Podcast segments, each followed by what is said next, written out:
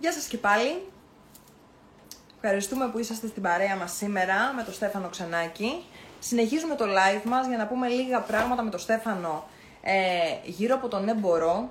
Ε, το δικό του όραμα, το οποίο είναι πραγματικά αξιόλογο, είναι πραγματικά σημαντικό να το μοιραστεί μαζί μας για να δούμε και να παίρνουμε αισιοδοξία και να συνεχίζουμε και εμείς τη δική μας προσπάθεια, γιατί υπάρχουν άνθρωποι που ονειρεύονται και πραγματοποιούν. Λοιπόν, για να δούμε που είναι ο Στέφανος.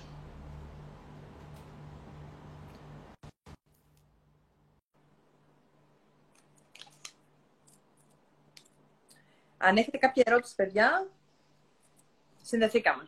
Τέλεια. Ε, το Ναι, Μπορώ, λοιπόν, τι είναι. Ε, είναι η δική μας η προσπάθεια. Ξεκίνησε από μένα και δύο συντονιστές του Υπουργείου Παιδείας, mm-hmm. προκειμένου όλες αυτές οι βασικές αρχές της προσωπικής ανάπτυξης, όλα αυτά τα οποία λέμε, ευγνωμοσύνες, σύνδεση, αγάπη, συνειδητότητα, αυτοκυριαρχία, αυτοεκτίμηση κτλ. Να μπουν ουσιαστικά στα ελληνικά σχολεία, ξεκινώντας από πάρα πολύ νωρίς και δι' από τον Ήπιο και τα δημοτικά.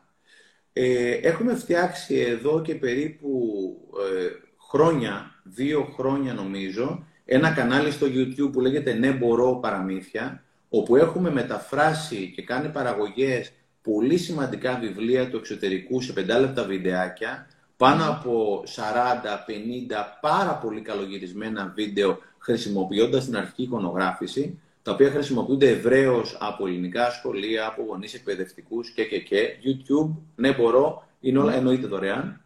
Και μετά, ε, εγώ τα απογεύματα πριν το COVID και ελπίζω σύντομα, αλλά και σε κάποια live το κάνω ακόμα τώρα, όλα αυτά τα πράγματα, τετράδια θαυμάτων, ε, παράθυρα χαράς, κουτιά αγάπης, κύκλους αυτοεκτίμησης, μυστικούς φίλους, είναι συνήθειες που ουσιαστικά έχουμε βάλει σε πάρα, πάρα πολλά σχολεία.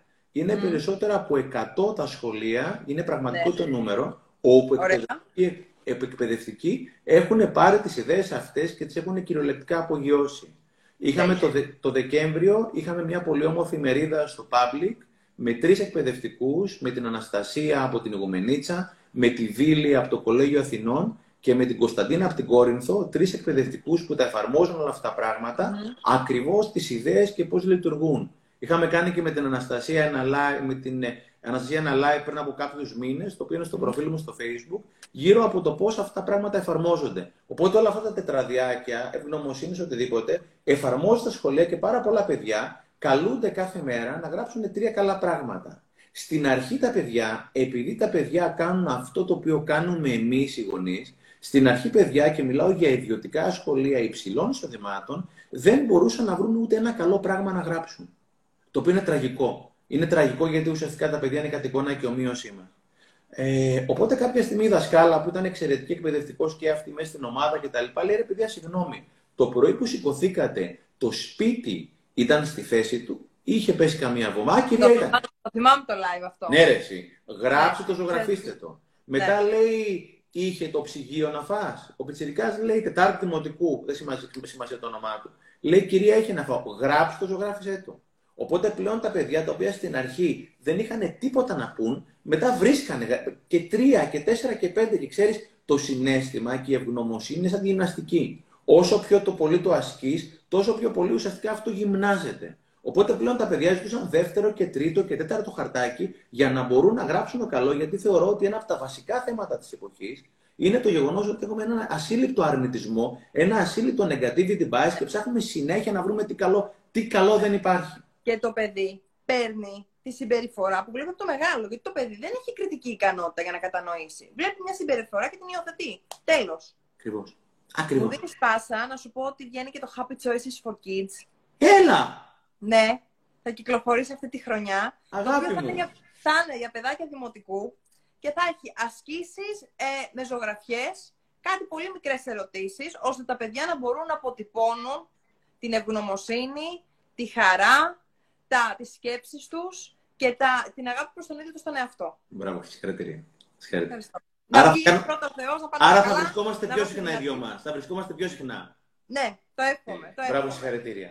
Αυτό είναι. Ε, άρα λοιπόν, Στέφανε, πολύ σημαντικό να πούμε ότι υπάρχουν άνθρωποι εκεί έξω, εκπαιδευτικοί, οι οποίοι κάνουν εξαιρετική δουλειά. Υπάρχουν άλλοι άνθρωποι και εσύ που είσαι σαν ιδιώτης, ο οποίος ασχολείσαι με αυτό που θα μπορούσε να μην ασχοληθείς με αυτό. Έτσι. Σαν γονιός όμως και σαν άνθρωπος που έχεις αφιερωθεί στο κομμάτι της προσωπικής ανάπτυξης, τρέχεις και προσπαθείς να το εξελίξεις. Και ξέρεις τι σκέφτομαι, βρε Στέφανε, όταν όλο αυτό το κομμάτι θα μπει στα σχολεία, πόσο πιο ευτυχισμένοι ενήλικες θα υπάρχουν πια εκεί έξω, πιο αποδοτικοί, πιο λειτουργικοί, πιο χαρούμενοι, πιο να, να οριοθετούν καταστάσεις, να βάζουν στόχους, να βγάζουν πλάνο ενεργειών. Πόσο διαφορετική θα είναι η κοινωνία σε είκοσι χρόνια από τώρα. Ναι, ε, πρώτα απ' όλα, όλες αυτές οι ιδέες οι δικές μας και όχι μόνο, είναι, σου λέω, εφαρμόζονται αυτή τη στιγμή σε πάρα πολλά σχολεία, από ανεξάρτητους εκπαιδευτικούς. Κάποιοι το γουστάρουν, κάποιοι όχι, οπότε αναλόγως δεν ξέρω τι. Ε, και πέραν τούτου, όταν είχε ξεκινήσει αυτή η ιδέα, οι περισσότεροι μου έλεγαν ναι, αλλά ε, οι εκπαιδευτικοί θα μάθουν στα παιδιά κάποια πράγματα, να είναι πιο συνειδητά, πιο, πιο, πιο. Αλλά τι γίνεται με τους γονείς οι οποίοι θα γυρίζουν σπίτι και θα ακυρώνουν τα παιδιά αυτά και θα είναι λίγο αντιμαχόμενα ναι. και διαφορετικά ναι. τα μηνύματα από το σχολείο και από το σπίτι. Ναι, ναι. Λέω, έχει να κάνει με την εστίαση η απάντηση. Λέω, ρε παιδιά, και ένα παιδί να ωφεληθεί, ένα παιδί σε όλη την Ελλάδα είναι όφελος. Εξαρτάται αν κοιτάς το ποτήρι μισογεμάτο ή μισοάδιο. Ναι. Πραγματικά μετά από πολλή δουλειά που έχεις και έχω και έχουμε κάνει, και όχι μόνο εμείς, βλέπεις ότι και μία σταγόνα παραπάνω στο ποτήρι είναι όφελος. Και όπως και με την ανακύκλωση, όπου ουσιαστικά πάρα πολλές φορές τα παιδιά έχουν φέρει την ανακύκλωση στο σπίτι σε γονείς που δεν είχαμε συνηθίσει να ανακυκλώνουμε, mm-hmm. αντίστοιχα και τα παιδιά γυρίζουν σπίτι και ρωτάνε τους γονείς, μπαμπά, τι καλό σου συνέβη σήμερα. Και στην αρχή λέει ο μπαμπάς του, βλέπει δελτίο ειδήσεων, λέει, τι να συνέβη, δεν βλέπεις τι γίνεται εκεί πέρα έξω. Και λέει το παιδί, παιδί δημοτικού, κλείσε λίγο να κουβεντιάσουμε. Και το παιδί του λέει τα πράγματα τα οποία συνέβησαν και λέει, μπαμπάς, ναι, ρε, μου συνέβη και εμένα αυτό το πράγμα. Οπότε. Ναι, και ξέρετε. Δηλαδή, δεν δε, δε είναι απαραίτητο πάντα ο γονιός να τραβήξει το παιδί. Έχοντας όλη αυτή τη γνώση, εισπράξει το παιδί μελλοντικά από τον Ναι, Μπορώ και από όλα αυτά τα προγράμματα τα οποία είναι στα σκαριά, έτσι. Αυτομάτως το παιδί θα μπορεί να παρασύρει τον ενήλικα σε ένα άλλο ταξίδι. Είναι ακριβώς έτσι και είναι για μένα αδιανόητο αυτά τα πράγματα να μην υπάρχουν στο σύστημα. Δηλαδή, μετά από είκοσι χρόνια από σήμερα, θα αναρωτιέται ο ιστορικός του μέλλοντος γιατί το δύο χιλιάδες είκοσι η προσωπική ανάπτυξη, η συνειδητότητα, η ψυχοθεραπεία, η ψυχαναλυτική, δεν έχει σημασία τι. Όλη αυτή η τέχνη του ζιν, του εφ-ζιν τέλος πάντων, και μιλάω από μέσα προς τα έξω, γιατί δεν υπήρχε τότε. Θα είναι τότε, θα αντιμετωπίζουν το δύο χιλιάδες είκοσι σαν να οδηγούσαμε αυτοκίνητα χωρίς να έχουμε δίπλωμα. Βλέπω ανθρώπους όπου η ζωή τους άγεται και φέρεται και οι, ζω... οι άνθρωποι αυτοί είναι ικανότατοι, απλώς δεν υπήρχε κάποιος άνθρωπος να τους εξηγήσει πέντε πράγματα, όπως ήμασταν και εμείς τυχεροί, ευλογημένοι και κάποιος μας εξήγησε εμάς, και είναι αδιανόητο να μου φταίνε όλοι, εκτός από τον να αναλαμβάνω ευθύνη για τον εαυτό μου. Mm-hmm. Και θεωρώ πραγματικά ότι το κράτος μελλοντικά, όχι μόνο στην Ελλάδα, αλλά σε πάρα πολλές χώρες, πραγματικά θα έπρεπε να επιδοτεί όλη αυτή τη γνώση και να υπάρχει ένας κουμπαράς χιλίων, δύο χιλιάδων ευρώ, δεν ξέρω τι, για τον κάθε ενήλικα και ανήλικο, αλλά πόσο μάλλον για τους ενήλικες, προκειμένου να στραφούν μέσα από coaching, μέσα από θεραπεία, μέσα από οποιοδήποτε τρόπο θέλουμε εμείς, θα ήμασταν πολύ πιο συνειδητοί άνθρωποι, πολίτες, ψηφοφόροι, γονείς, υπάλληλοι, αφεντικά, whatever. Οπότε αυτή τη στιγμή τα κάθε χίλια ευρώ που θα έδινε το κράτος θα τα παίρνει πίσω από εκατό χιλιάδες. Ναι, ναι, ναι. Ένα από τα ελάχιστα κράτη, Χριστίνα, που εφαρμόζεται όλες αυτές οι αρχές και αξίες εδώ και δεκαετίες είναι η Ιαπωνία. Mm. Η Ιαπωνία είναι μια χώρα η οποία είναι στην άλλη άκρη του κόσμου, δεν έχει καμία σύνδεση με οποιαδήποτε άλλη χώρα, είναι μια καθαρά ορεινή χώρα, δεν έχει, δηλαδή, έχει ελάχιστα κομμάτια καλλιεργήσιμα, δεν έχει φυσικούς πόρους, δεν έχει πετρέλαιο, είναι σεισμογενής. Είναι μια χώρα την οποία θα μπορούσε να πει κάποιος λίγο υπερβολικά ότι την έχει καταρραστεί ο Θεός.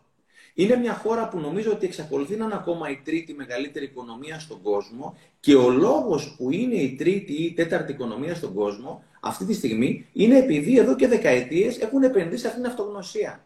Και οι άνθρωποι από τριών, τεσσάρων χρονών μαθαίνουν βασικά πράγματα. Και όταν βγουν στα δεκαεπτά δεκαοκτώ, ξέρω τι θέλω από τη ζωή μου και είμαι πολύ πιο συνειδητός σε αυτό το πράγμα. Οπότε το να μπει ένα μάθημα αξιών σε μικρούς μεγάλους, να μάθω να διαχειρίζομαι όλη αυ... όλο αυτό το τέλειο σύστημα που μου έδωσε ναι. ο Θεός. Ξέρεις πόσοι άνθρωποι μέσα από το δώρο, το ένα και το δύο, μου έχουν στείλει μήνυμα, τι καταπληκτικό. Δεν τα είχα σκεφτεί ποτέ αυτά τα πράγματα. Και εμείς, εντάξει, ασχολούμαστε, αλλά κάποιοι άνθρωποι τα ακούνε πρώτη φορά. Και πρέπει να μην υπάρχει ούτε ένας άνθρωπος που να μην τα έχει ακούσει. Πρέπει αυτό το μήνυμα να πάει σε όλους και ο καθένας σας κάνει οτιδήποτε θέλει με αυτό το μήνυμα.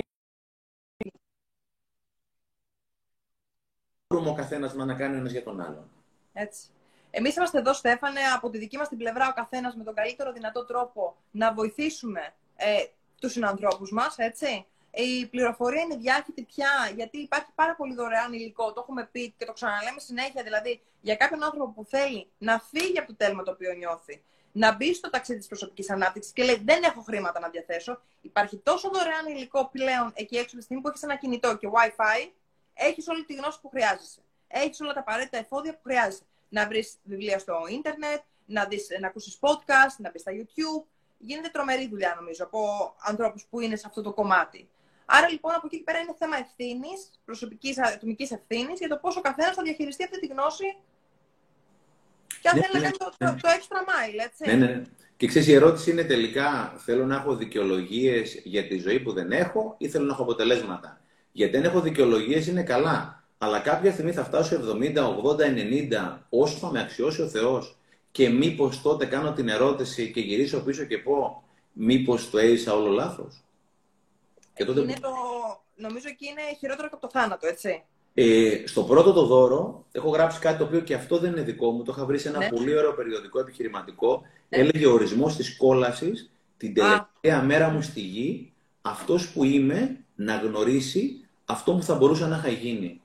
Το οποίο είναι κόλαση. Δηλαδή, τώρα, σήμερα, μπορώ να τσιμπήσω κάτι από αυτά, από αυτά και τα όποια αυτά. Ναι. Κάτι το οποίο θα με βοηθήσει. Είναι να έχω την ευθύνη για τη ζωή μου πραγματικά. Η δικαιολογία ότι φταίει ο Τσίπρας και ο Μητσοτάκης και ο πατέρας μου και η μάνα μου και ο γείτονας και τα λοιπά. Οκ, okay, κάποια στιγμή τελειώνει. Και πραγματικά μου κλέβει όλη μου τη ζωή. Και θεωρώ ότι από τα δεκαοκτώ μου χρόνια, όσο κακό και, κακός και να με μεγάλωσαν οι γονείς μου, που και αυτοί δεν ξέραν, είναι καθαρά θέμα γνώση, γιατί και οι γονείς μου, οι γονείς του κάθε ένα από εμάς, αγάπη πήγαν να δώσουν. Αλλά δεν είχαν τον τρόπο να τη δώσουν. Σύμφωνα με όσα γνώριζαν κι αυτοί.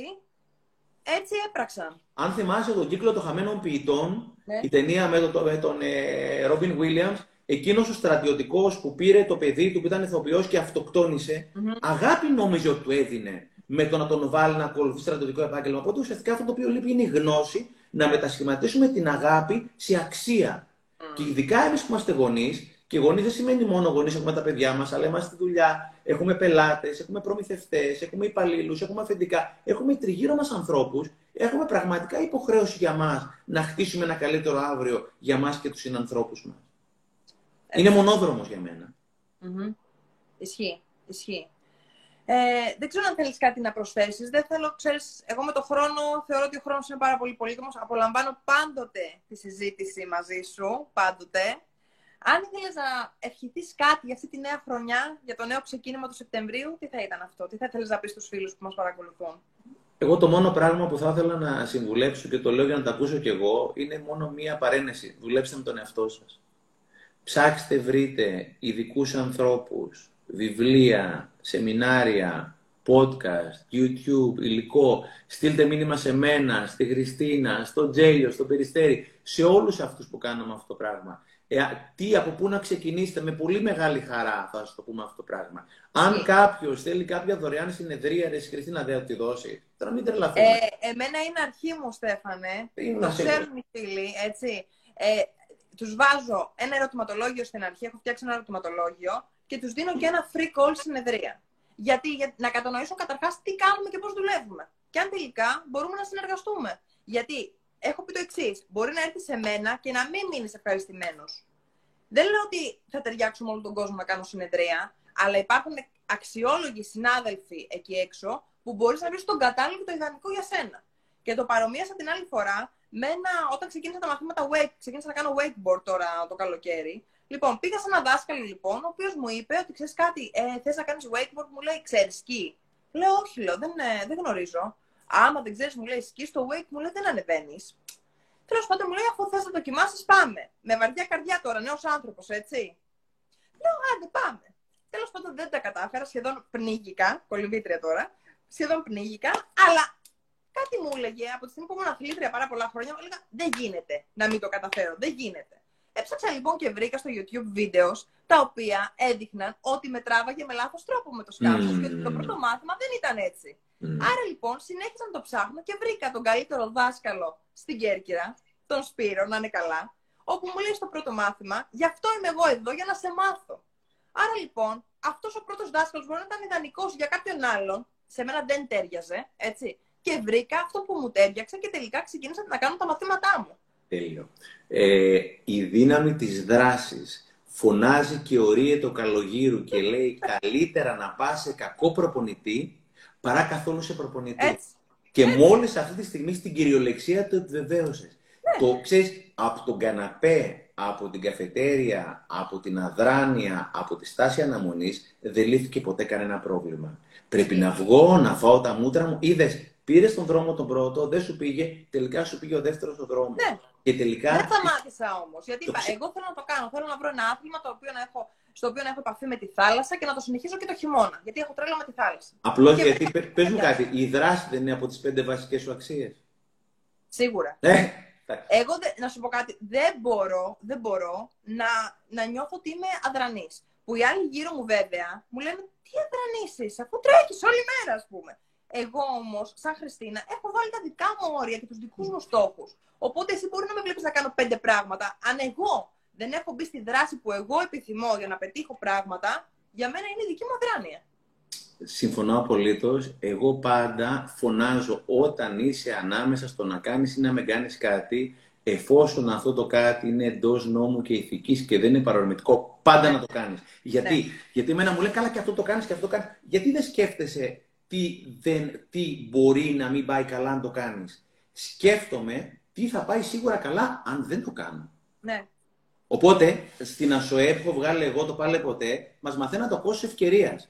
Τι θα χάσω αν δεν το κάνω? Και τελικά, όποτε δεν κάνεις κάτι, μιλούσα πριν από κάποιους μήνες με μια φίλη μου, η οποία κάποια στιγμή μιλάμε, κάποια στιγμή μια κούκλα, η οποία ήταν να βγει κάποια στιγμή με ένα αγόρι για ένα πρώτο ραντεβού και μου λέει να βγω, να μην βγω, το ένα το άλλο. Ρε παιδί μου, λέω βγες, βγες. Δεν θα μάθεις ποτέ αν αυτό το παιδί πραγματικά σου ταιριάζει, αν δεν βγεις. Δράση. Βγήκε, με παίρνει μετά από έξι μήνες, μου λέει είναι η σχέση της ζωής μου. Λέω, φαντάσου εκείνο το βράδυ να έχεις πει, δεν παίνω. Το πολύ πολύ να βγεις και να μην σου πάει. Δεν θα αρέσει. Ακριβώς. Ακριβώς. Έχουμε δύο ώρες, με ένα ποτό, ένα καφέ, ένα... Ακριβώς. Δεν θα πάθεις τίποτα. Μα και πάλι να σου πω κάτι, Στέφανε, και να, να μην περνούσε καλά. Πάλι κάτι θα έπαιρνε χρήσιμο από αυτή τη συνάντηση. Σίγουρα. Ε, εγώ μου αρέσει πάρα πολύ να παίζω σκουός, τένις δωματίου. Mm. Οπότε κατά καιρούς, όταν δεν παίζω, κάθομαι και βλέπω κάποιους οι οποίοι παίζουν. Σε πληροφορώ ότι μια φορά παίζα τα οποία πραγματικά δεν, δεν ξέραν καλά. Και πάω να φύγω και μου λέει ένας φίλος που παίζουμε σκουός, μου λέει κάτσε λίγο να δούμε. Του λέω γιατί να δούμε, αφού δεν παίζουν καλά. Μου λέει γιατί μέσα από αυτούς θα δεις τι δεν θες να κάνεις, τι είναι το λάθος. Οπότε όταν είσαι ανάμεσα στο να κάνεις ή να μην κάνεις κάτι, πάντα να το κάνεις. Και η δράση είναι η σημαντικότερη αξία. Και η δράση είναι τώρα. Δεν είναι ούτε αύριο, ούτε μεθαύριο, ούτε αντιμεθαύριο, ούτε τον άλλο μήνα, ούτε όταν, ούτε από Δευτέρα, ούτε κάποτε. Η δράση είναι ή το κάνεις, δεν το κάνεις. Οπότε πραγματικά η σημαντικότερη όλων των αξιών είναι η δράση. Το ρήμα ξεκινάω είναι πολύτιμο. Η αρ... Δεν είναι τυχαίο που ο λαός λέει ότι η αρχή είναι το ίμιση του παντός. Δηλαδή, ξέρεις κάτι. Και ειδικά... Ακόμα και να μην ξέρεις το πώς, ξεκίνα και θα μάθεις τον τρόπο. Μου λένε πολλές φορές, ε, έχω αυτή, για αυτή τη δουλειά, αλλά δεν ξέρω. Μπες στη δουλειά και θα βρεις τον τρόπο. Μπες στη σχέση και θα μάθεις να επικοινωνείς. Μην περιμένετε να είναι όλα τέλεια και οι συνθήκες να είναι ιδανικές για να ξεκινήσετε. Ξεκινήστε σήμερα στο μόνο πραγματικό χρόνο που έχετε, έτσι. Έτσι ακριβώς. Δεν ξέρουμε τώρα σε, σε δεκαετία θα γίνει. Δεν θα κερδίσει αυτός με το καλύτερο βιογραφικό, με το καλύτερο σχέδιο, με, με, με. Θα ξεκινήσει αυτός που είναι γιούρια, ξεκινάμε. Δηλαδή, εγώ στο τέλος των ιστοριών συνήθως κλείνω με τον Αστερίξ και τον Οβελίξ, όπου ήταν μέσα από μια ιστορία, νομίζω, από την ε, Χίτρα, όπου είχαν κλέψει οι Ρωμαίοι τα, τα σεστέρσια από το γαλατικό χωριό και έπρεπε ουσιαστικά να τα ξανακλέψουν πίσω, να τα ξαναπάρουν μάλλον πίσω από την τράπεζα τη Ρωμαϊκή. Ο Αστερίξ είχε φτιάξει το τέλειο σχέδιο, γιατί καθούσε, καθόταν δέκα μέρες και παρατηρούσε τις σκοπιές κτλ.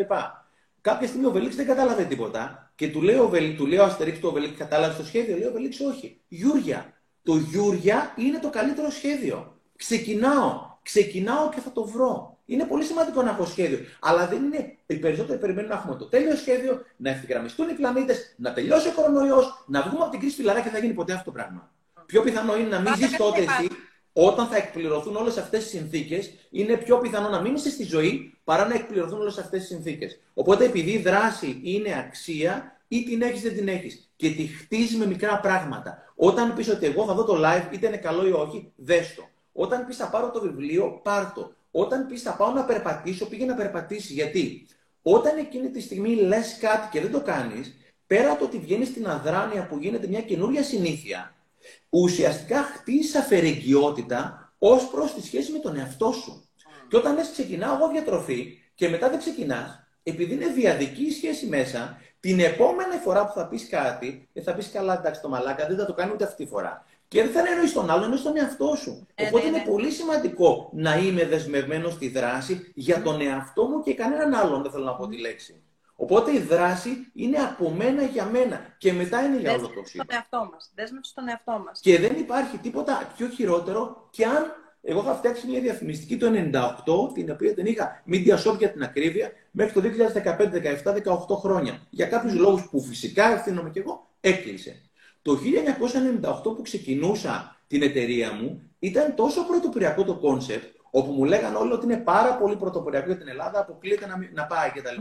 Λέω, παιδιά, εγώ θα το κάνω μόνο και μόνο για να μην βρεθεί κάποιος άλλος και το κάνει και μετά χτυπάω το κεφάλι μου στον τοίχο. Δηλαδή, φαντάζουν να έχεις την τέλεια ιδέα να το πεις και μετά να μην το πει. Δηλαδή, θα πραγματοποιείται από άλλον. Στο Πειρέ, σας είχα πει μια ιστορία για μια τύπισσα και τους λέω ότι η δράση που δεν γίνεται δράση γίνεται με μαθηματική ακρίβεια πόνος. Η δράση που δεν γίνεται δράση γίνεται με μαθηματική ακρίβεια πόνος. Έχω πάει Βόρεια Ελλάδα, με φιλοξενούσε ένα βιβλιοπωλείο στη Βόρεια Ελλάδα, δεν έχει σημασία ποιο και πού. Οπότε στο τέλος βγήκαμε τους ανθρώπους να πάμε να φάμε. Και μου λέει η τύπισσα, το τελευταίο που είπατε πόνεσε πολύ. Λέω γιατί. Μου λέει είχα στα σκαριά να φτιάξω ένα δεύτερο βιβλιοπωλείο, το οποίο θα πουλάει βιβλία για παιδιά, θα έχει μαξιλάρες, καναπέδες. Θα είναι σαν μια γωνιά όπου εκπαιδευτικοί γονείς και άλλοι θα έρχονται για να προάγουμε το παιδικό βιβλίο. Το σχεδίαζα τρία χρόνια, τρία χρόνια και μέχρι το έκανα ανταγωνιστής μου. Δεν τολμάω να περάσω από αυτή γιατί πονάω πάρα πολύ. Η δράση που δεν γίνεται δράση γίνεται πόνος. Γίνεται κι αν. Και αυτό το what if που λένε στο εξωτερικό. Ναι, και αν, ναι, ναι. Ό, δεν πάει και αν. Δοκίμασέ το. Κάνε ένα προγραμματισμένο σχέδιο, φτιάξε ένα budget, μην καταστρέψει όλη την περιουσία και δοκίμασέ το. Φάε τα μούτρα σου. Εάν δεν πάει, όπως δεν πήγε το δικό σου το μάθημα του wakeboard, θα το πας. Και στο φινάλε έχεις πάρει ένα μάθημα το πώς δεν θα μάθεις wakeboard. Ναι, ναι. Έχω, πάθει ένα, έχω μάθει ένα μάθημα πώς δεν θα γράψω βιβλίο, πώς δεν θα κάνω μια σχέση. Και πολλές φορές φοβόμαστε, έλεγε ο Καλογύρης στο βιβλίο της Σικουκίδης, για μια κοπέλα, μια ιστορία, η οποία επειδή φοβόταν να κάνει σχέση, έμενε μόνη για να μην μείνει μόνη. Επειδή κάποια στιγμή πριν από δέκα χρόνια. Πριν από δέκα χρόνια. Το live που είχαμε κάνει. Επειδή πριν από πολλά χρόνια είχε πονέσει, πονούσε να κάνει σχέση και την καταλαβαίνω, και προκειμένου να φοβηθεί να μην μείνει μόνη, έμενε μόνη. Οπότε ουσιαστικά αυτό το οποίο δεν θέλει στη ζωή σου, το εγκαθιδρύεις προκειμένου να μην πονέσει, αλλά πονάς κάθε μέρα. Και είναι αυτός ο πόνος με το βάτραχο και τον πρίκι, όπου βάζει σιγά σιγά το νερό, ανεβάζει τη θερμοκρασία σιγά σιγά, ζεσταίνει, λες είναι τι καλό, και μετά κάποια στιγμή βράζεις. Έχεις βράσει το ζουμί και μετά λες που πήγε η ζωή μου. Ναι, αλλά φιλαράκι, βήμα-βήμα, λεπτό με το λεπτό, μήνα με το μήνα, την άφησες να φύγει. Και να είμαστε συνειδητοί για αυτά τα πράγματα, γιατί αυτό το οποίο φεύγει δεν ξανάρχεται, Χριστίνα, όπως ξέρεις. Ναι, ναι, ναι. Για μια φίλη, θέλω, θέλω ένα τελευταίο να σε ρωτήσω από ένα σχόλιο που πήρε το μάτι μου, έτσι όπως ε, περνάνε τα σχόλια. Ανέφερε τι γίνεται στο κομμάτι της δράσης όταν θες να κάνεις πράγματα και δεν έχεις χρήματα. Φου. Νομίζω ότι το σημερινό σύμπαν είναι ουδέποτε ήταν τόσο φιλικό σε ιδέες οι οποίες θέλουν να γίνουν και δεν έχει ο άλλος τα χρήματα. Παλιά, θα δώσω ένα παράδειγμα. Παλιά για να κάνουμε αυτή τη συζήτηση και να μας βλέπουν διακόσιοι με τριακόσιοι άνθρωποι όσο μας βλέπουν αυτή τη στιγμή, έπρεπε να είχαμε κάποιο κανάλι, κάποιο ΜΜΕ, κάποιο οργανισμό από πίσω κτλ. Αυτή τη στιγμή μπορούμε να κάνουμε πράγματα δωρεάν. Αυτή τη στιγμή στο εξωτερικό που υπάρχουν διάφορα venture capital και εταιρείες οι οποίες θέλουν να επενδύσουν σε ιδέες και, και, και περισσεύουν τα κεφάλαια και είναι πάρα πολύ λίγες ιδέες. Οπότε μιλάμε για να υπάρχει καταρχήν το crowdfunding, όπου μπορεί κάποιος με μια πάρα πολύ καλή ιδέα μέσα από το ίντερνετ να βρει κάποιους να υποστηρίξουν την ιδέα του. Ουδέποτε ήταν τόσο εύκολο Όταν έχεις, θεωρώ ότι η βασική πλουτοπαραγωγική πηγή είναι η ιδέα. Όταν έχεις την ιδέα και όταν και όταν και όταν, δεν υπάρχει περίπτωση να μην βρεις τον τρόπο. Μιλούσα με ένα φίλο, από αυτούς τους φίλους της προσωπικής ανάπτυξης που γουστάρω πάρα πάρα πολύ. Mm-hmm. Το παιδί, δεν έχει σημασία το όνομά του, ένα από τα πιο αξιοπρεπή παιδιά, όταν τον πρωτογνώρισα, μου έκανε γεγονός εφοπλιστικής οικογένειας, Κάλλη, Διόνυσο, δεν ξέρω τι ήταν, στην Πένα, στην Τρίχα κτλ.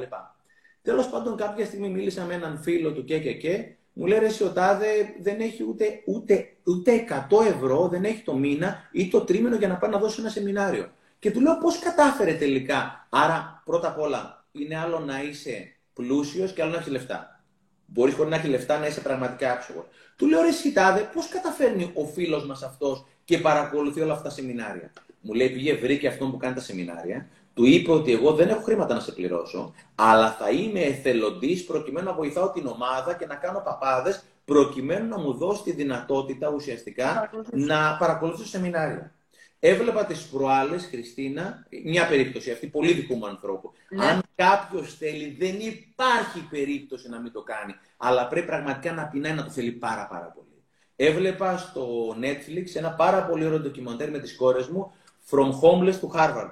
Ήταν μια κοπέλα η οποία mm. μεγάλωσε από αλκοολικούς γονείς. Κάποια στιγμή η μάνα της πέθανε, βρέθηκε μόνο με τον μπαμπά της, ο οποίος ήταν αλκοολικός, βρέθηκε κυριολεκτικά στο δρόμο, αλλά είχε ένα πάρα πάρα πάρα πολύ γερό όραμα. Ήθελε πραγματικά να σπουδάσει στο καλύτερο πανεπιστήμιο του κόσμου, όπως ένα από τα τόπια είναι το Χάρβαρντ κτλ. Βρήκε τον δρόμο, δούλεψε, παρακάλεψε, έκανε, έδειξε, τελικά τα κατάφερε. Είναι πραγματικά η πραγματική ιστορία και σήμερα είναι μία από τους top. Μία από τις τόπο μιλήτρες στον κόσμο. Mm-hmm. Διάβαζα μια άλλη ιστορία, πραγματική και αυτή η ιστορία, γι' αυτό όλα τα extra mile και αυτά που λέμε είναι τόσο σημαντικά. Κάποια στιγμή έλεγε ο τύπος, ρε παιδί μου, όταν καθαρίζεις παπούτσια, καθάριζε παπούτσια, αν είσαι λούστρος, σαν να είσαι ο καλύτερος λούστρος στον κόσμο. Είναι τύπος στο Λονδίνο πριν από κάποια χρόνια, ο οποίος ο άνθρωπος είναι λούστρος, κανένα επάγγελμα δεν είναι ντροπή. Κανένα επάγγελμα δεν είναι ντροπή. Πα- και αλήθεια, τα παπούτσια με έναν εξαιρετικό τρόπο. Έρχεται μια μέρα ένας τύπος από το City, ε, χρηματιστής, και είχε εντυπωσιαστεί από το πόσο καλά είχε γυαλίσει ο τύπος τα παπούτσια του. Του λέει, μπορείς να έρθεις στο γραφείο, σε παρακαλώ, κάθε μέρα να μου γυαλίσεις τα παπούτσια εμένα και των συναδέλφων? Πήγε ο τύπος και πραγματικά με ιδιαίτερο μεράκι και τελειομανία, με την καλή έννοια τελειομανία, mm-hmm. γυάλισε τα παπούτσια των συναδέλφων του.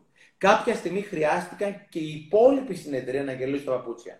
Οπότε αυτός κλήθηκε να φτιάξει μια εταιρεία που προσέλαβε ανθρώπους με μεράκι στο γυάλισμα των παπουτσιών. Επειδή ο άνθρωπος ήταν παλιά homeless, ήταν άστεγος, είχε ιδιαίτερη ευαισθησία στο να προσλάβει ανθρώπους που ήταν άστεγους και και και, ο τύπος έκανε μια εταιρεία που απασχολούσε τριάντα ανθρώπους και η δουλειά τους ήταν να πηγαίνουν στο City και να γυαλίζουν τα παπούτσια των χρηματιστών. Ο άνθρωπος αυτός, πέρα από ότι κέρδισε χρήματα, είναι ουσιαστικά βοήθησε τριάντα ανθρώπους να να να. Ξέρουμε όλοι το περιοδικό της Σχεδία. Είναι ένα περιοδικό το οποίο κάνει συγκλονιστική δουλειά. Ε, Όποιος ναι, ναι. δεν το ξέρει και βρείτε, δείτε πραγματικά τα παιδιά αυτά με τα κόκκινα γυλαίκα έξω από τους σταθμούς του μετρό, κάνει τρία ευρώ πραγματικά, θα πάρετε ένα εξαιρετικό περιοδικό το οποίο βοηθάει πεντακόσιους ανθρώπους μας να μην είναι στο δρόμο. Ε, Αν πραγματικά θέλεις θα το βρεις. Αλλά ξέρεις ποιο είναι το κακό, Χριστίνα? Πρέπει να είσαι πεινασμένος για να το κάνεις. Δηλαδή, εμείς έχουμε ένα σπιτάκι, αυτό που λέει ο Καλογύρου. Υπάρχει μια χρυσή μετριότητα. Βγάζω ένα πεντακοσάρικάκι το μήνα, έχω μια σκεσούλα, έχω ένα σπιτάκι, δεν είμαι αναγκασμένος. Όταν ο άλλος βρεθεί στο δρόμο πραγματικά και κοιμηθεί στο παγκάκι, είναι στην κυριολεξία πεινασμένος, έχει πραγματικά το κίνητρο. Συχνά εμείς δεν έχουμε το κίνητρο. Γιατί ουσιαστικά κουτσοδουλεύει το πράγμα. Και αυτό το κουτσοδουλεύει είναι το χειρότερο. Ναι, ναι. Και δει κάποια στιγμή ένας τύπος, ένα σκύλο, πραγματική ιστορία, ο οποίος γρίλιζε. Γρίλιζε γιατί? Γιατί λέει του είχε μπει ένα αγκαθάκι στο πόδι του. Και, αλλά γρίλιζε, αλλά δεν μετακινιόταν από τη θέση του. Mm. Και λέει ο τύπος, κρίμα που δεν του έχει μπει μια πρόκα. Γιατί αν του είχε μπει μια πρόκα, θα αναγκαζόταν να μετακινηθεί. Οπότε πολλοί από εμάς, κρίμα, δεν τους είχε μπει μια. Δεν μας, βάζω και τον εαυτό μου φυσικά. Ναι, ναι, ναι. Γιατί όταν σου είχε μπει μια πρόκα, θα αναγκαστεί να μετακινηθείς. Οπότε κάτι δουλεύει τώρα, τα άστο. Όχι, φιλαράκο. Σκέψου μετά από πέντε, δέκα, είκοσι χρόνια που πραγματικά δεν θα είναι η ζωή σου. Και πού θα έχεις τόσο μεγάλο πόνο, επειδή κάθε χρόνο ουσιαστικά νερώνεις το κρασί σου και ουσιαστικά πουλάς τα όνειρά σου. Και μετά από δεκαπέντε με είκοσι χρόνια θα είναι πραγματικά μαρτύριο η ζωή σου, αν δεν είναι ήδη. Και κάνε κάτι τώρα για να αλλάξεις. Ναι. Και στο, στο φινάλε είναι και τα παιδιά σου από πίσω, είναι η οικογένειά σου. Κάποια στιγμή άκουγα έναν, είναι αυτό που έλεγες νωρίτερα, Χριστίνα, το δώρο του πόνου.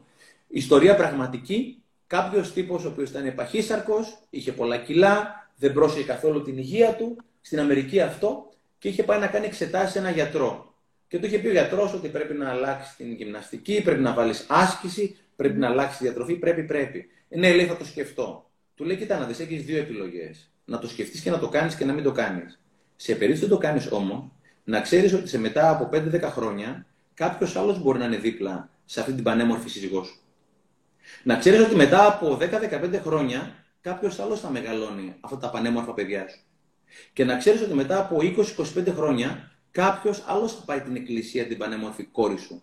Και μετά από τριάντα με τριάντα πέντε χρόνια κάποιος άλλος θα παίζει με τα γκονάκια τα οποία ουσιαστικά θα είχες εάν ζούσες τότε. Ο τύπος το πήρε διαφορετικά, ο άλλος τον πόνεσε εκεί πέρα πραγματικά που ήταν το, το, η πληγή, άλλαξε πληγή, κατευθείαν. Ναι. Άλλαξε κατευθείαν, γι' αυτό ο πόνος είναι τεράστιο δώρο. Όταν εκείνη τη στιγμή στο μυαλό του του έφερε ότι άλλος θα είναι άλλος με την γυναίκα μου, με τα παιδιά μου, άλλος θα δημιουργήσει εγγονία. Έφεγε τόσο πολύ πόνο στο μυαλό του, λέει, θα το κάνω τώρα. τώρα. Όχι, πες μου τώρα, του λέει. Το έκανε τώρα, ούτε καν αύριο. Οπότε είναι ουσιαστικά να χτίσουμε το επίγον της αλλαγής που πρέπει να κάνουμε για να πάμε εκεί πέρα που πραγματικά θέλουμε να πάμε. Τώρα, πριν πονέσουμε. Δεν χρειάζεται να πονέσουμε. Έτσι. Ας προσπαθήσουμε να φέρουμε τις αλλαγές και να μπούμε σε δράση τώρα. Σήμερα, αυτή τη στιγμή. Κλείνοντας το live, βρείτε το Στέφανο, βρείτε το Ναι Μπορώ στο YouTube, αναζητήστε υλικό για την προσωπική ανάπτυξη, αλλά αναζητήστε υλικό για όλα αυτά που σας απασχολούν, για τα προγράμματα, για πώς να βάζετε στόχους, για το πώς μπορείτε να πετύχετε ένα επαγγελματικό ε, πλάνο. Απευθυνθείτε σε ειδικούς και όλα θα πάνε καλά, νομίζω. Και Χριστίνα, ρωτήστε, επειδή όλοι στον κύκλο μας έχουμε ανθρώπους που πάει καλά η ζωή τους ή ξαφνικά έγινε κάτι και άλλαξε, αυτοί οι άνθρωποι πήγαν, διάβασαν κάποιο βιβλίο, παρακολούθησαν κάποιο θεραπευτή, πήγαν σε κάποια coach, παρακολούθησαν κάποια σεμινάρια. Ρωτήστε φίλους οι οποίοι δοκίμασαν και οι οποίοι πραγματικά δούλεψε για αυτούς και δοκίμασε αυτό που έκανε και αυτός. Ναι. Και θυμάστε, πείτε την ανησυχία σας, να, να εκφραστούν αρχικά, Στέφανε, ναι, να μπουν τι ζητούν, ακόμα και κάποιος που θέλει δουλειά. Βγείτε και πείτε το. Μπορεί να έχω ένα γνωστό, μπορεί ο Στέφανος να έχει ένα γνωστό, να... κάποιος φίλος, οτιδήποτε, να διαχέεται η πληροφορία, γιατί πολύ εύκολα... Το έχω εδώ πέρα, περίμενε, περίμενε. Ναι. Αυτό το έβαλα τις προάλλες στο Facebook. Ναι. Είναι ένα λίθι. Α, της χημικού. Ναι, το είδα, το είδα, ναι. το είδα. Αυτό τι πήγα. Πήγα λοιπόν στη Βουλιαγμένη να τρέξω εκείνη την ημέρα και είδα σε όλα τα αυτοκίνητα που ήταν στην παραλία της Βουλιαγμένης. Η ναι. τύπισσα αυτή είχε βάλει αυτό το χαρτάκι. Ένα όμορφο καλέστο για μένα χαρτάκι, το οποίο είχε μαύρο κόκκινο επάνω, είχε το τηλέφωνό της και απάντησε είναι γιατί όχι. Δηλαδή, υπάρχουν δύο εδώ ερωτήσεις. Έλεγε πάντα ο Καλογύρου. Η ερώτηση γιατί έχει θυματοποίηση, θυματοποίηση, έλεγε κάτι άλλο, αλλά δεν θέλω να το πω. Η λέξη γιατί όχι έχει λεβεντιά. Η ερώτηση είναι γιατί όχι. Γιατί, γιατί να μην το κάνουμε αυτό. Γιατί έτσι να μην δημοσιεύσω στο Facebook, στο account μου ότι παιδιά, ψάχνω δουλειά. Αυτά είναι ουσιαστικά τα πράγματα που μπορώ να κάνω. Οποιοςδήποτε θέλει με προσωπικό μήνυμα, ας έρθει σε επαφή μαζί μου. Για ποιο λόγο δηλαδή είναι, για ποιο λόγο να πρέπει να είμαστε πάντα χαμογελαστοί στο Facebook, στο Instagram και να μην βγάλουμε πραγματικά την πραγματική μας ανάγκη. Κάποια στιγμή, στην ομιλία στο Πυρέτο είχα, ήταν ένας τύπος, ο οποίος στην εποχή του κορονοϊού είχε μια ε, καταχώρηση, μια εφημερίδα τύπου Χρυσή Ευκαιρία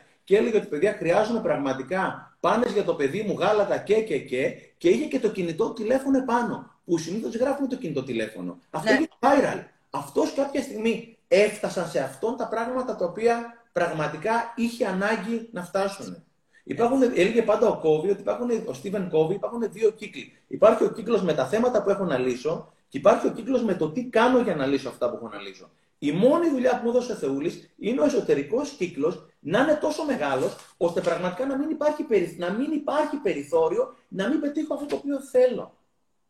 Δεν θέλει ούτε δικαιολογία, θέλει δράση, δράση, δράση, δράση, δράση, δράση, δράση, δράση, δράση.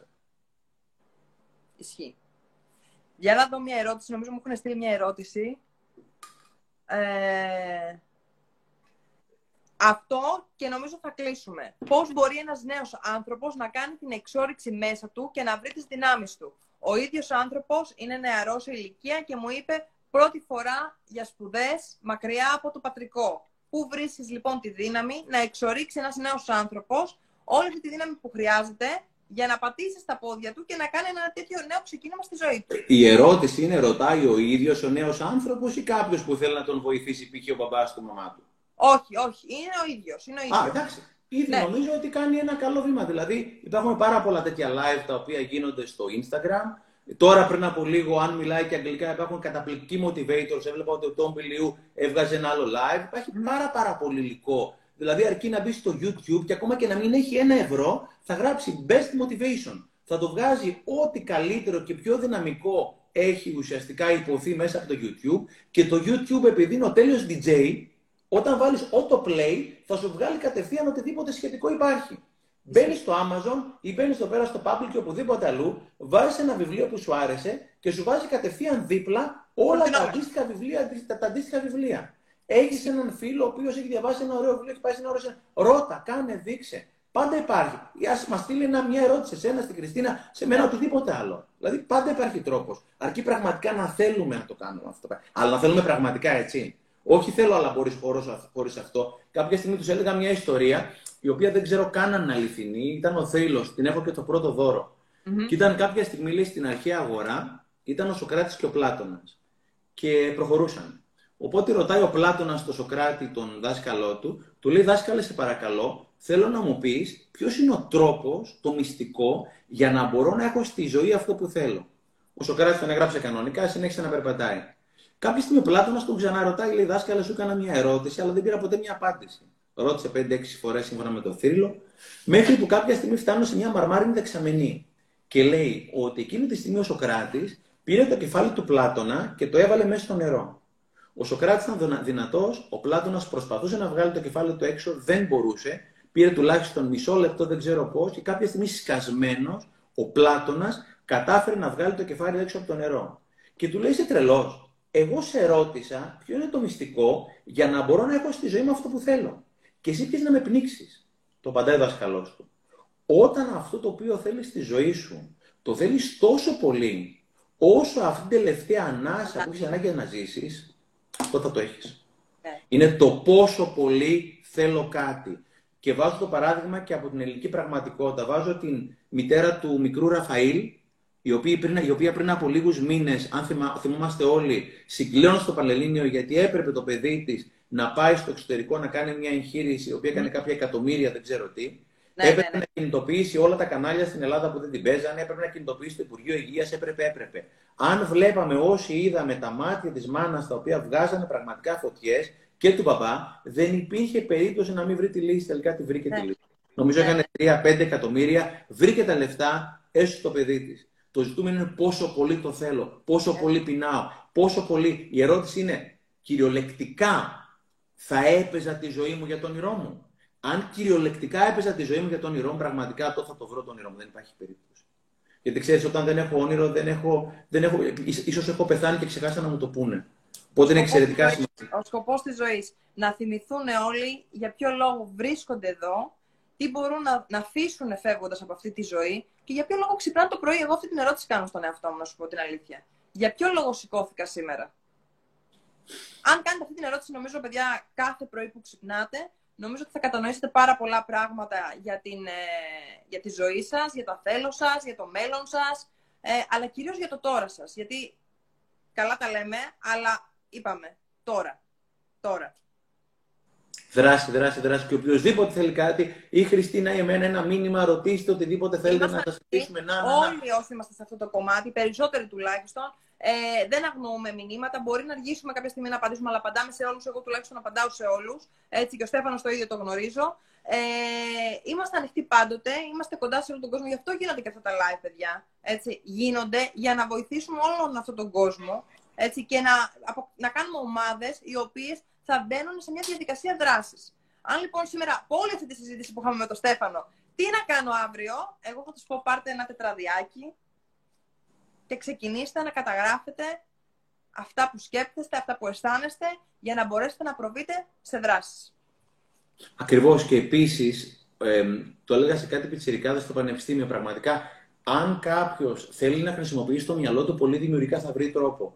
Τους έλεγα, ρε παιδί μου, είχα μιλήσει στο πανόραμα επιχειρηματικότητας. Και λέω: ποιος, σε ποιον θες να μοιάσεις? Θέλω να μοιάσω στο Ρονάλντο, λέω μια βλακεία, ότι μπορεί να μην είναι και βλακεία. Μπες στο προφίλ του στο Instagram αυτός ο οποίος έχει χιλιάδες εκατομμύρια followers κτλ., αυτοί οι άνθρωποι συνήθως κάνουν follow εκατό διακόσια ανθρώπους. Πήγαινε και κάνε follow αυτούς που κάνει follow η Χριστίνα ή κάθε Χριστίνα στην οποία θέλει να μοιράσει. Πήγαινε κατευθείαν στην πηγή. Κάνε αυτό το οποίο κάνουν αυτοί οι οποίοι στο οποίο θέλουν να μοιράσει. Δεν αντιγραφεί. Παίρνω κάποια κομμάτια από εδώ, κάποια κομμάτια από εκεί και φτιάχνω τελικά το δικό μου το πάζλ. Και εγώ, ο Σάρμα, ο Ρόμπιν και τους υπόλοιπους θαυμάζω και υπολογίζω και έχω πάει πολλές φορές να δω στο Instagram ποιοι είναι αυτοί οι ελάχιστοι τους οποίους ναι. το και πηγαίνω τους ακολουθώ κι εγώ. Πηγαίνω κατευθείαν κι εγώ στην πηγή. Υπάρχουν πάντα τρόποι. Και όποιος mm-hmm. έρθει στην Χριστίνα σε μένα και μας ρωτήσει κάτι και βοηθήσουμε κι εμείς, πρώτα απ' όλα βοηθιόμαστε κι εμείς πάρα πολύ και μας δίνεται τεράστια χαρά. Δηλαδή, όποιος δεν μας ρωτήσει κάτι πραγματικά που θέλει να ρωτήσει, μας στερεί τη χαρά του να χαρούμε βοηθώντας κάποιον όπως κάποιος βοήθησε εμάς. Και όπως πολλοί από εσάς θα βοηθήσετε από εμάς, δίνοντάς μας κάποια tips, βιβλία ή πράγματα που κι εμείς δεν έχουμε δει και δεν ξέρουμε. Όσο ζούμε, μαθαίνουμε, έτσι. Στέφανε, Στεφανάκου. Χριστινάκου μου. Ευχαριστώ πάρα πάρα πάρα πάρα πολύ. Εγώ πολύ, πραγματικά. Το χάρηκα πάρα πολύ για ακόμα μια φορά. Σίγουρα θα τα ξαναπούμε. Οι δρόμοι μας είναι... έχουν έρθει πάρα πολύ κοντά τον τελευταίο, τον τελευταίο χρόνο. Ε, καλή αρχή, καλή σχολική χρονιά στα κοριτσάκια σου. Καλή, καλό κουράγιο σε σένα και όρεξη, να έχεις όρεξη έτσι, να δημιουργεί. Επίσης και με το νέο σου όραμα για τα παιδιά, Χριστίνα, και πραγματικά συγχαρητήρια. Και ό,τι περνάει από το χέρι μου, όπου περνάει, θα το στηρίζω και εγώ πραγματικά πιο πολύ και από τα δικά μου εδώ πέρα. Είμαστε όλοι, είμαστε όλοι μαζί σε αυτό. Είμαστε όλοι μαζί σε αυτό. Παίζει τη ζωή μας, παίζει τη ζωή των παιδιών μας. Δεν παίζουμε αυτά τα πράγματα, είναι ιερά. Είμαστε όλοι μαζί αυτό, Χριστίνα. Ευχαριστώ πάρα πολύ. Ευχαριστούμε πάρα πολύ όλους εσάς που ήσασταν. Το live θα ανέβει. Ανέβηκε το προηγούμενο, θα ανέβει και αυτό. Είμαστε σε επαφή, Στέφανε. Παιδιά, ευχαριστούμε πολύ. Φιλιά πολλά. Θα είστε καλά, αγάπη μου.